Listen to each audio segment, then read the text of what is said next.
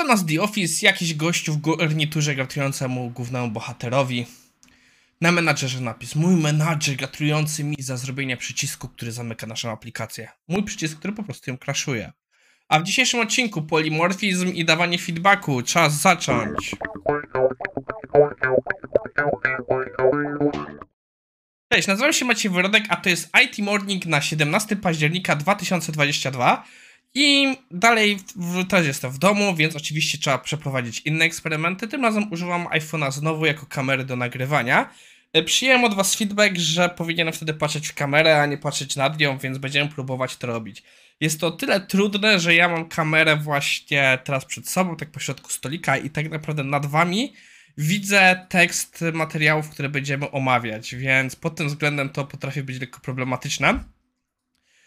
Myślę, że w następnym miesiącu kupię jakieś mocowanie do tego, żeby to zamontować nad komputerem i w ten sposób po prostu móc patrzeć na was tak, żebyście mogli patrzeć tak, jak patrzyliśmy z mojej normalnej kamerki. No i zanim przejdziemy do materiału, jeszcze jedna taka nota. Odcinek z piątku. Po pierwsze, poza tym, że trochę przygód z kamerami było, padło trochę ciekawych feedbacków na temat, jak obecnie słabo działa informatyka w szkole. Przy okazji yy, moja dziewczyna także rozmawiała z jakimiś swoimi znajomymi, którzy opowiadali, że no, mimo że na informatyce w teorii mają lekcje programowania, yy, to tak naprawdę rodzice muszą patrzeć za osobny kurs C Sharpa, żeby dzieciak z yy, siódmej klasy właśnie po prostu miał okazję popracować, pouczyć się tego porządnie, bo z tej szkoły nic nie wynosi. I tak jak zresztą wy zaznaczyliście w opisie, robią rzeczy na kartkach, więc yy, no nie jest za wesoło.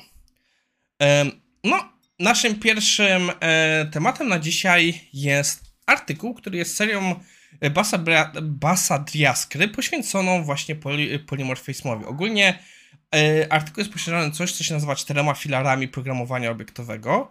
E, I programowanie obiektowe ma te właśnie filary jak enkapsulacja, e, po naszemu chyba hermetyzacja, dziedziczenie, polimorfizm i abstrakcja. To jest to, na czym jest zbudowany ten język i one są bardzo dla siebie ważne. Tak naprawdę jedyne, co mi nie do końca pasuje, że on to zrobił jako trzecią część. Dla mnie polimorfizm powinien być czwarty. Dlaczego?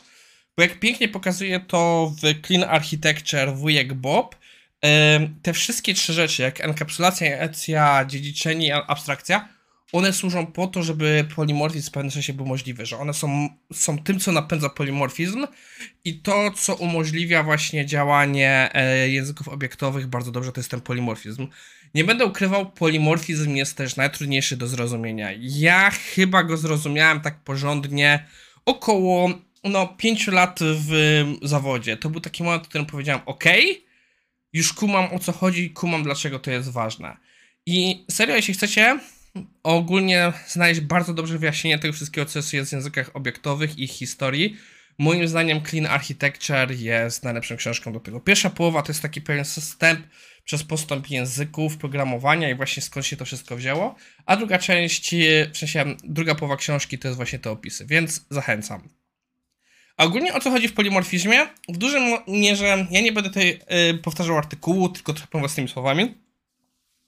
Polimorfizm jest to, co pozwala nam w pewnym sensie przekształcić naszą klasę, czyli że mamy jakąś metodę i u dziecka ono robi coś innego, że powiedzmy mamy naszą, nie wiem, e, metodę zwierzęta i mamy funkcję właśnie daj głos. No, e, możemy mieć jakąś defaultową implementację i na przykład nasze dziecko, które będzie już e, klasą dziedziczącą, którą będzie psem, to już pies będzie mógł dawać głos i będziemy mieli hał. No, ale możemy oczywiście pójść dalej, bo pies już mogą konkretne rasy dziedziczyć i na przykład Shiba Inu yy, no za bardzo nie szczeka, więc równie dobrze można w pewnym sensie wyciąć tą funkcję tam, w sensie szczeka, ale na potrzeby tego powiedzmy, że w ogóle nie szczeka i no po prostu zrobić, że nic nie zwraca, że po prostu zwraca nul, bo ten pies nie szczeka. I to jest między innymi bardzo uproszczenie możliwości polimorfizmu. Polimorfizmu są też różne typy, statyczne, dynamiczne. Autor nie przechodzi przez wszystkie, ale pokazuje parę z nich. On działa na przykładzie właśnie konta, że mamy nasze konto i na przykład mamy konto oszczędnościowe. I na przykład zwykłe konto jest debetowe, więc możemy wejść poniżej zera, że możemy yy, wyciągnąć więcej pieniędzy niż mamy na koncie, więc on tylko sprawdza, żebyśmy nie chcieli wyciągnąć ujemną ilość pieniędzy. A w wypadku już na przykład konta oszczędnościowego, które rozszerza konto, yy, to mamy yy, yy, zwykłe, już nie możemy wyciągnąć więcej niż mamy na koncie. I tak trochę innych przykładów robi. Moim zdaniem bardzo fajny taki wstęp, yy, wstępowe wyjaśnienie tego zagadnienia. Nie wchodzi w wszystkie szczegóły, ale na start on fajnie wystarcza. I teraz prowadzi do naszego drugiego artykułu. Ja znowu muszę sobie przypomnieć, że mam patrzeć do kamery. Może faktycznie muszę sobie znowu oczka nakleić czy coś. Yy, jest to artykuł o dawaniu feedbacka, i który jest o yy, staniu po naszej stronie siatki. Jeśli miałbym podsumować ten artykuł jednym zdaniem, to jest yy, Don't assume, because assume makes us out of you and me. Jest taki stary dowcip i od, od tego się polega właśnie ten, ten artykuł, żebyśmy nie robili założeń jakichś. I tutaj fajnie zaczyna się od pewnego cytatu z jakiegoś szkolenia, że tak naprawdę w momencie, kiedy my próbujemy zrozumieć, czemu ktoś to zrobił, to bawimy się w domorosłych psychologów. I tak naprawdę, że w pewnym momencie przychodzimy na drugą stronę siatki. I o co chodzi? Autor w pewnym sensie porównuje to do meczu, że każdy z nas gra na swojej połówce. I są rzeczy, które są pod naszą kontrolą i rzeczy, których po prostu nie wiemy i są poza naszą kontrolą. I na przykład to, że ja jestem poirytowany na przykład na kogoś, to jest jak najbardziej w moim zakresie. Ale już na przykład zakładanie, że po prostu to zachowanie, które mnie irytuje, wynika z tego, że on po prostu mnie nie lubi, to już jest wyciąganie wniosków, na których mogę niekoniecznie mieć podstawę. Oczywiście no, są pewne rzeczy, które zakładamy, które są, które już jest ilość akcji, które się powtarza i można już takie wnioski wyciągnąć w miarę rzetelnie, ale ogólnie no, są to takie rzeczy, które łatwo jest przesadzić. Ja tutaj podaję takich przykładów, że na przykład yy, możemy przekroczyć siatkę poprzez yy, na przykład traktowanie naszych interpretacji jako fakt, czyli powiedzenie w stylu, że to by już nie zależy, że także jest też stwierdzenie, że ich intencji, czyli na przykład stwierdzenie, że hej, chyba próbujesz mnie wkurzyć. Tego typu rzeczy właśnie to jest przekroczenie tej granicy. Jest to bardzo płytka rzecz, pły, inaczej płynna rzecz, ale warto być tego świadom. I oczywiście po drugiej stronie mamy rzeczy, które autor mówi, że nasze e, e, to jest stawianie po naszej siatce. I chyba my, najlepiej to obrazuje ten pierwszy przykład, czyli wyjaśnienie naszych myśli, ale nie stwierdzanie ich jako fakt, czyli po prostu zostawianie tego takiego podejścia się zmiękczenie.